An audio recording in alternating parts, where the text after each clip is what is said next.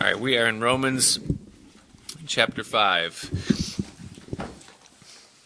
Um, there's a famous uh, book by the famous author C.S. Lewis, and it's a it's a famous title. I've never actually read the book myself, um, but I, I, I, own it. Probably own more than one copy of it. Uh, and it's called Mere Christianity. And, um, you know, I, I, would suppose that the title of the book is, uh, you know, d- definitive of what's inside, and that is to just give a, a definition of uh, what what is Christianity. What does it mean to be a Christian? And I love C.S. Lewis, and I love his work, and I love his ministry, but he's a plagiarist because what he basically did is he took Paul's writing to the book of Romans and he put a title on it and then he wrote his own book. because um, what we have before us as we study Romans is we have uh, mere Christianity. This is what it is. If you were to put one title uh, over the entirety of what Paul is writing to the Roman church, that's what you would call it. This is this is what Christianity is. And if someone were to ask the question, "What does it mean to be a Christian? What is a Christian?" Uh, the, here, take the book of Romans. Mere Christianity. This is it in its fullest and in its purest form. And so Paul systematically, from the beginning, begins to build now this um, treatise, this discourse, this sermon, um, this understanding of exactly what it means in the most simple and clear and systematic way uh, as possible. And so he begins at the beginning with sinners. and the whole world is made up of them from the from the least to the greatest. The bible says that all have sinned and come short of the glory of god. And so the first three chapters uh, the apostle paul by the spirit of god just goes through and he just proves beyond any shadow of a doubt that there is none righteous that there is no one no human being that ever has lived that's alive presently or that's ever coming in the future that will be able to make heaven or the standard of God's acceptance through their behavior or through their ability to be righteous enough or good enough to earn the favor of God. It absolutely cannot be done. That all have sinned and come short. And he proves that. But then at the end of chapter 3, he brings that to its proper conclusion. Because the question is okay, well, if there is no one that can earn heaven, then how in the world does one get into heaven, and will there be anyone there? And so at the end of chapter 3, he brings it to the conclusion that heaven, or righteousness, or justification, you know, those words are all synonymous, those things come to us not as a byproduct of our behavior but rather as something that God gives to us. It's something that is imputed. And it's imputed through the person of his Son, Jesus Christ. That on the cross, God had become a man. He had lived the perfect life that no one else could live, thereby earning righteousness through his behavior.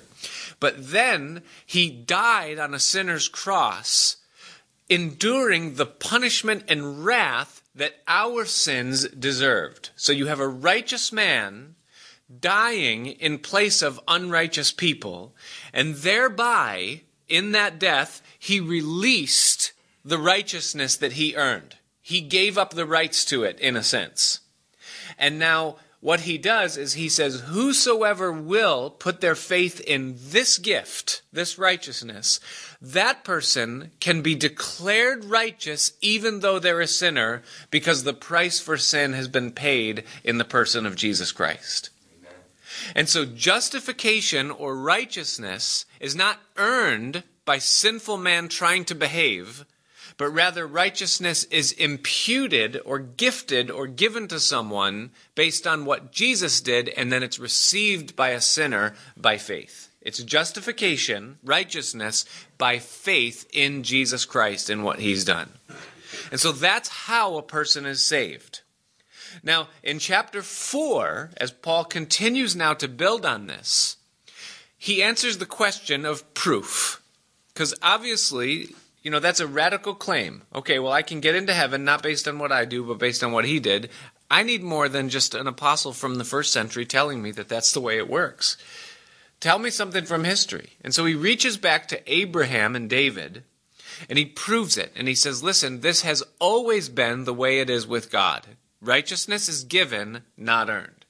And that's what he does in chapter 4. Now, as we cross into chapter 5 this morning, Paul is going to answer three more questions that he anticipates that we will have if we're just reading and, and building this, uh, this case.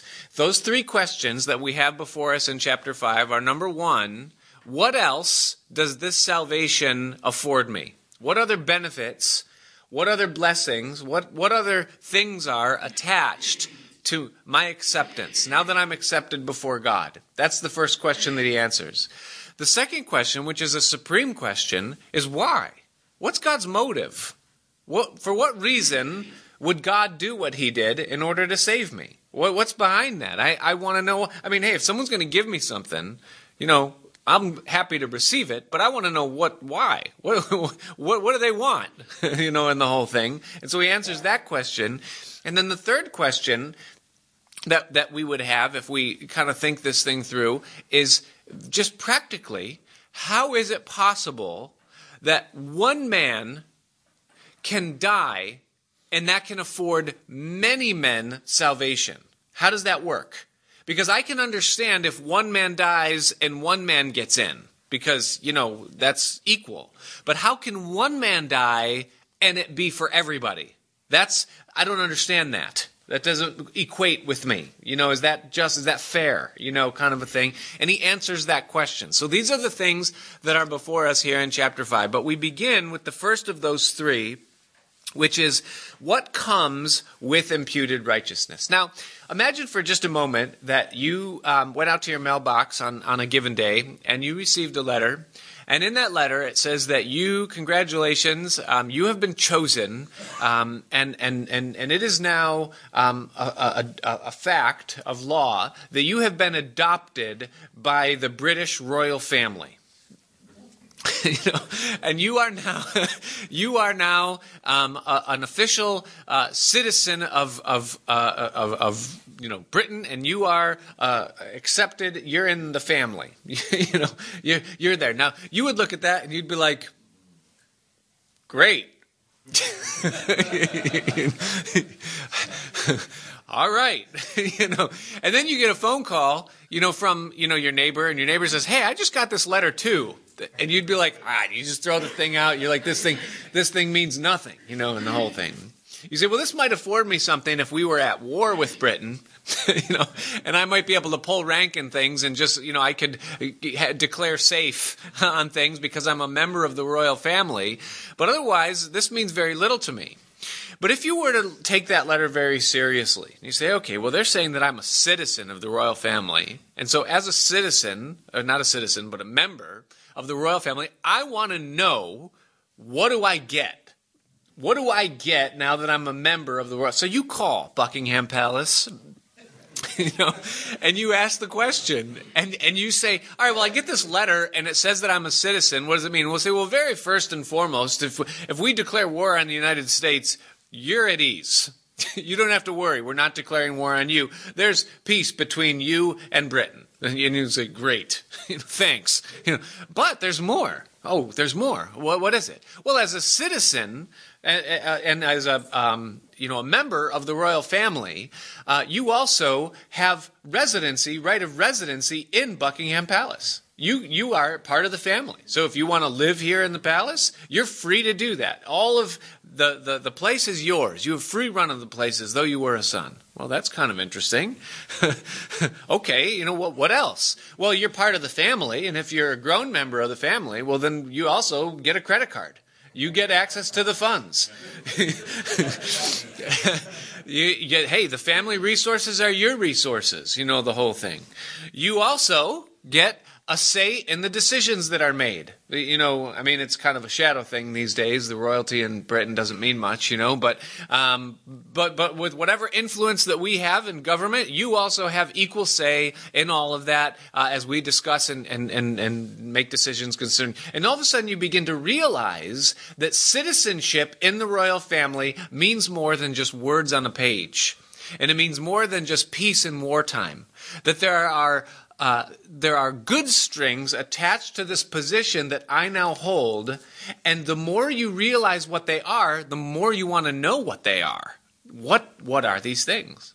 And so what Paul says is that listen, you have been justified by God. You have been accepted in Christ. You are now a member, not of some humanly royal family, but you're a member of God's family. You are the bride of Christ. And as such, there are certain benefits and blessings that are attached to that that are the birthright now of every one of us that belong to Him. And so Paul begins to say, hey, listen, this righteousness, this salvation, that's just the beginning. There is much, much more than that. And he begins to explain what some of those things are here in chapter 5, the first five verses. He says, therefore. Now, anytime you see that word, therefore, it's called a connective junction. It's connecting what was previously said with what is about to be said.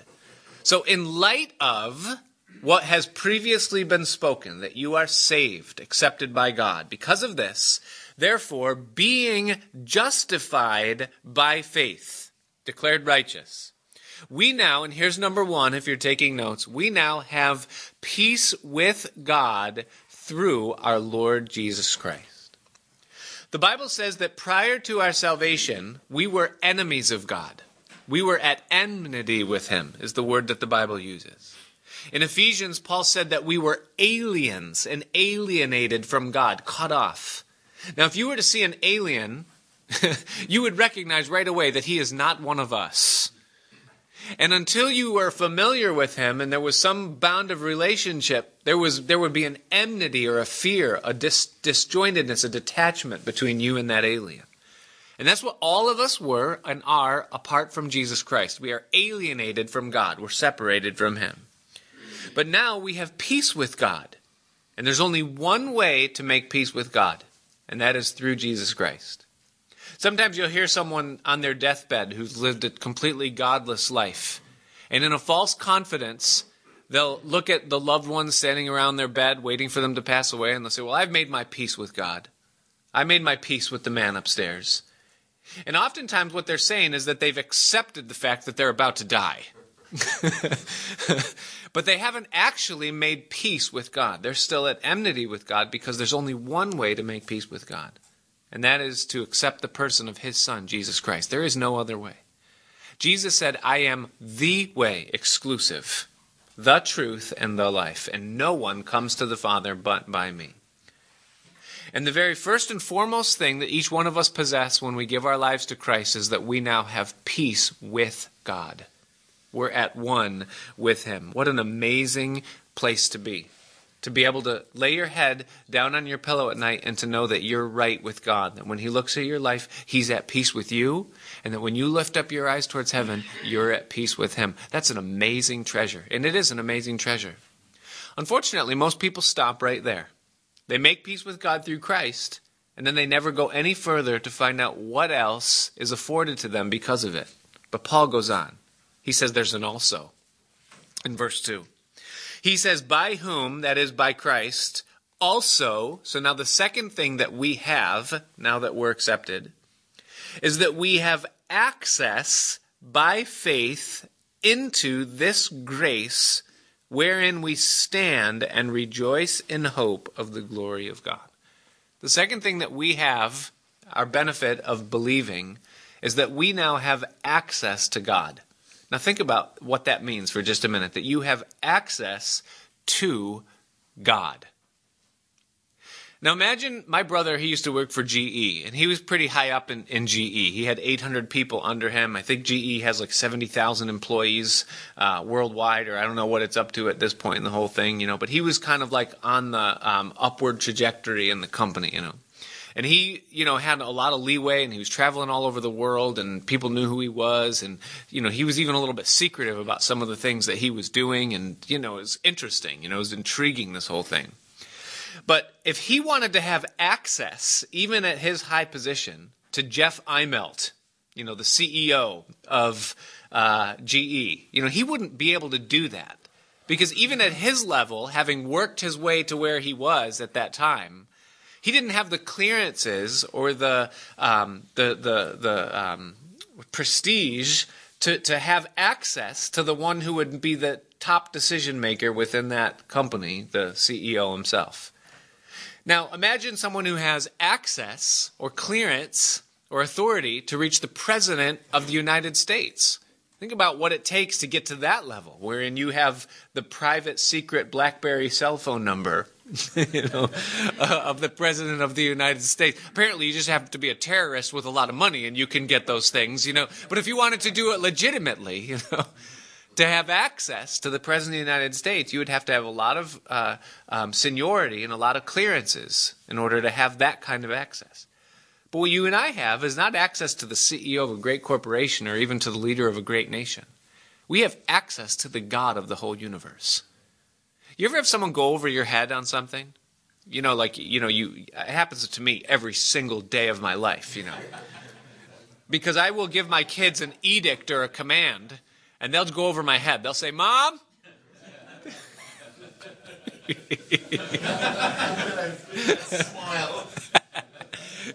they know how to go over my head, you know. Well, dad is the head, but mom is the neck, so she can turn the head wherever she wants to, you know.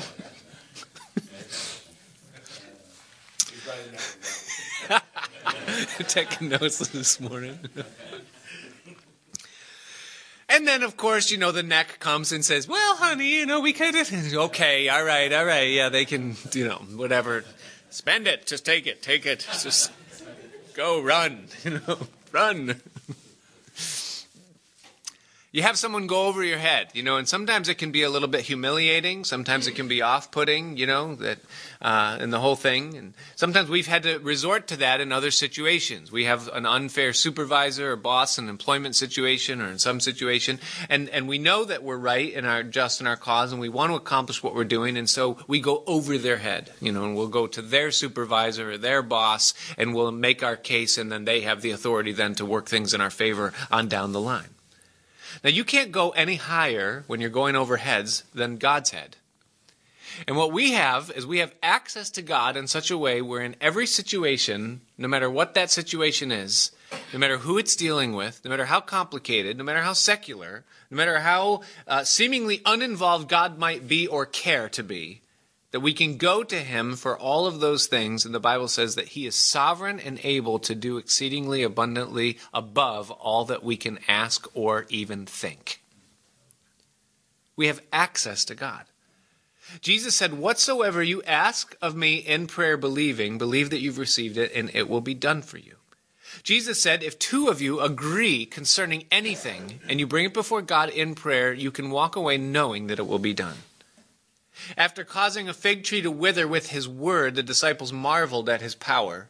And Jesus said, If you have faith the size of a grain of mustard seed, you'll say to a mountain, Be removed and thrown into the sea, and it will obey you. Therefore, whatsoever things you ask in prayer, believe, and it will be done for you. Jesus said, Ask, and you will receive. Jesus said, Ask, and you'll receive, that your joy might be full over and over and over and over again, the Bible tells us to ask, to capitalize on this privilege of access to God that we have. And isn't it amazing how little praying we do? How often we use the authority that we have to go directly to God and to ask. Cast your cares upon Him, Peter writes.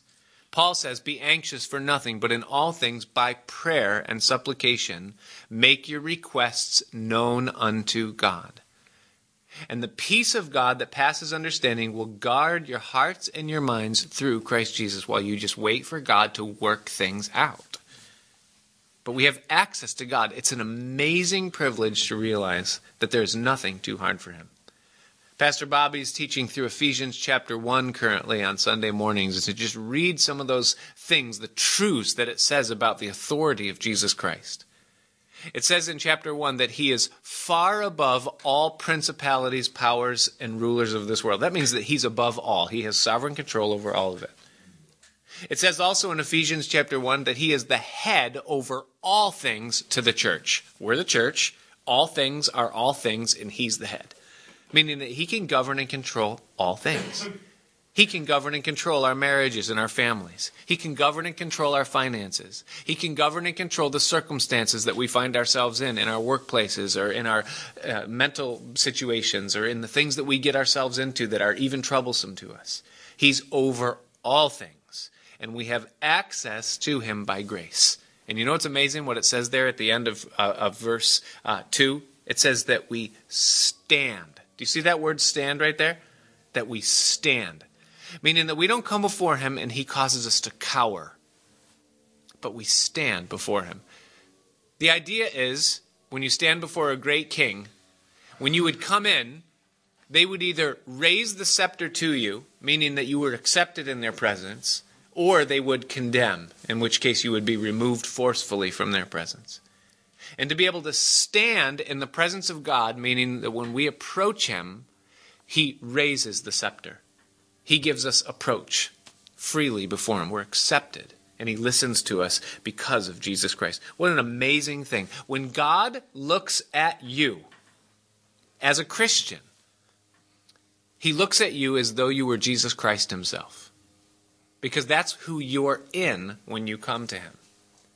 And so He accepts you in that same thing. Now, why is it that we don't pray? because you know i think every one of us here would confess myself included that i don't pray nearly as much as i should. And i'm not as quick to bring things to god as i should. Why? Why do we hesitate when we have such an incredible access? I think one of the reasons first of all is because we just feel unworthy. You know i'm, I'm unworthy of the things that i'm asking i caused the problem that i'm in i caused it so now i got to fix it you know or whatever the case might be or I know what's going on in my mind or in my heart, and I know that God knows what's going on in my mind or in my heart. And if I get too close, then those things are going to be exposed, and I'm afraid of what He'll say. And so I just feel unworthy, and so I don't come. You need not feel that way. When God sees you, He sees Christ. He knows that we're just dust. He's working change in our lives, and we're to come to Him. He invites us to come as we are. He's working those things out. He's going to change those things. We'll get to that later in the chapter.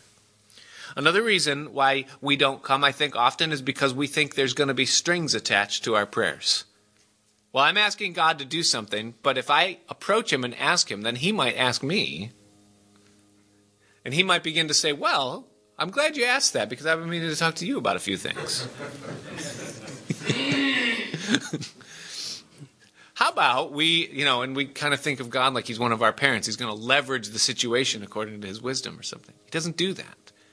He's very patient. And so oftentimes we just, you know, stay back in the whole idea. But we stand in his presence, we're accepted.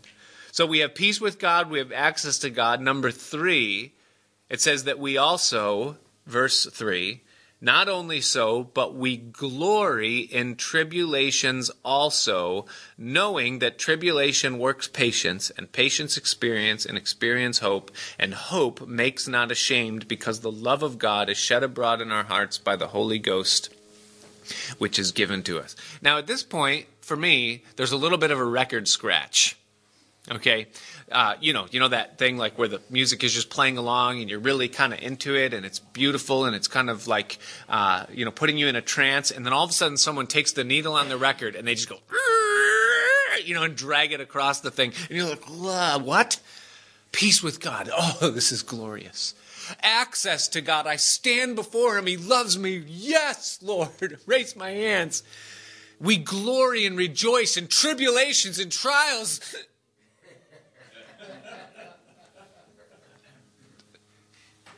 Wait, this is a benefit? Buckingham Palace. you also have to clean the rooms. no, wait, what? What do you mean we glory in tribulation? Glory, meaning we rejoice, we exalt, we're uplifted. You know, we, we, yeah, trials, trouble, issues, messes. Thank you. You know, what do you mean we glory in tribulation? Like, I, this seems so out of context. How in the world can that work? Well, here's how it works. Here's why you and I glory in tribulations now that we're accepted in Christ Jesus. Notice the words that Paul uses in verse 3. At the end of the verse, he says, knowing that tribulation worketh. Now pause. Knowing that tribulation worketh. Circle those words. Tribulation works. Tribulation works. Let me tell you guys something. Tribulation works. Tribulation is effective. Tribulation is productive. Tribulation is fruitful. Tribulation does things in our lives that we would never do for ourselves or never be able to do for ourselves. Philippians chapter 1 verse 6 says that he works all things together for good to those that love him and are called according to his purpose. That's actually not what that verse says. That's Romans 8:28. I quoted the wrong thing. Philippians 1 6 says that he is faithful to complete the work that he began in your life. Now just put those two things together. One was a mistake, but I think it was divine mistake. is that he's working all things together for good and he's faithful to finish what he started within our lives. And one of the ways in which he finishes what he did is doing and works all things together for good is through the trials, troubles and tribulations of our lives. Those things are very effective in bringing God's objectives to bear upon our lives, and His objectives, His goals, are very good, what He wants to do. And tribulation works. It works. It does what God intended it to do. Now, the reason I can rejoice in tribulations, even though they're painful and they are what they're called, they are tribulations, they are troubles, they are issues, is because I know that in Him everything is measured, meaning that He's in control of the, the circumstance. It's also intentional, meaning that God has a very specific reason why I'm in that tribulation or that trial. He knows what He's doing. Because it's also effective and it's for my good. And because I know all of those things, even though the trial comes, I'm able to rejoice in the trial because I know those things are true concerning that trial. He goes on to say that tribulation works, first of all, patience. Now, how does tribulation work patience within my life? It works patience in my life two ways. Number one, oftentimes I realize that the trials that I'm facing, and think about the trials in your life, past, present, or future, much of the tribulation that comes to us is the result of our impatience, isn't it? you know, I cause myself problems because I don't wait long enough for things to, to, to work out or resolve or to come or to fade away or whatever needs to happen. And I bring the troubles on myself because of my impatience. The other reason I need patience and that patience is a problem or impatience is a problem is because when a trial comes into my life, what is my instinct as a man? Say, who said that? Say, say it out loud fix it, right? We're guys, right? When, when a problem comes, what do we do? We fix it. We fix the problem. But sometimes what happens is that God, He sees a problem in us and He says, you know what? I'm going to fix that problem. And so God brings a trial or allows a trial to come into our lives because He has a problem that He wants to fix. Well, our instinct is once the problem comes that we want to fix the problem. Not the problem with us, but the problem of the trial. So we're, so here's what we do. We try to fix the fix that God has brought into our lives to fix us because we're messed up and he knows that we need an adjustment. And so we immediately, we jump on the trial. We're like, I'm going to fix this thing. I call a doctor or I call the insurance company or I check the bank statement or I take out another credit card to cover the margins or whatever, you know, and I'm going to fix this fix that God has got me into. But now God has to put me in another fix to fix my attempt to fix what he was initially trying to fix when he put me in the fix in the first place. And all of a sudden, this vicious cycle of fixes begins, and things get so complex and so messy that we come to the point where we go, ah, I can't do anything about it anymore. And God says, Good, now just watch how this works out. And He goes, blah, blah, blah, blah, he moves everything around, and He fixes us. He fixes all the situations. We come out of the thing and we go, Wow, this is great. You know, amazing. I was talking with a brother yesterday who was telling me about a situation very similar. There was a problem, and there was an attempt to fix that problem. And the fix just got deeper and further and went further and further and further to the point where he just said, God, I give it to you completely. He said he did that on a Tuesday. By Thursday night, the entire thing was resolved. It's amazing what God can do when we have patience to just allow him to do it. So tribulation works patience in us right? And then patience goes on, and it says that patience works experience. Do you see that there in verse 4?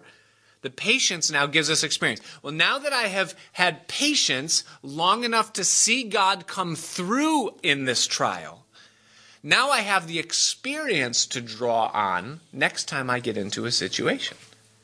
Remember when the last problem came up and we waited on God and surrendered it to Him and He took care of everything? That's experience, right?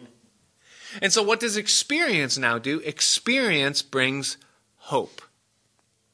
Hope is the absolute expectation of coming good. I'm expecting good to come from this. And the reason I can expect good to come from this is because I have experience with this in the past, and I've seen God come through in the middle of my tribulations. And then it says, I love this. Watch this, verse 5. If someone catches on to this this morning, I'm going to save you a world of hurt. He says, and hope makes not ashamed. Do you see that word there? Ashamed. Can I ask you guys to think about the times in your life that you have been the most ashamed of something that you did or something that's going on in your life? And can I suggest to you that probably the reason why you did something that you were ashamed of is because you didn't wait long enough for the, the resolution of a situation? or a circumstance, or there was impatience. Impatience often leads to shame. But hope maketh not ashamed, because the love of God is shed abroad in our hearts by the Holy Ghost, which is given to us. Uh, uh, uh, several months ago, a woman called up the church and she made an appointment to come in and talk to me. Sweet um, woman, uh, a little bit older, and um, has grown children, and she came to me and she said, um, I'm, I'm, I'm struggling. I'm having issues. I'm having anxiety. You know, there's, there's just various things going on in, in the whole thing. And I said, okay, well, what's, what's the deal? And she said, well, on a, on a particular date, uh, she said, I was sitting in my car, I was sitting somewhere, and all of a sudden a voice came to me um, as clear as crystal. She said, and the voice said, Where are you going to bury your son? And she said, My son was healthy. My son was well. There was no problems with my son at all that I knew of whatsoever. And all of a sudden, this voice out of nowhere, Where are you going to bury your son? It was unmistakable. And she said 10 days later, he went into the hospital diagnosed with something, and he has been in the hospital ever since, up and down uh, for the past several months, and we don't know what is, is going to come of it. And she said, And I have not been able to sleep. I have been, you know, this, this whole thing.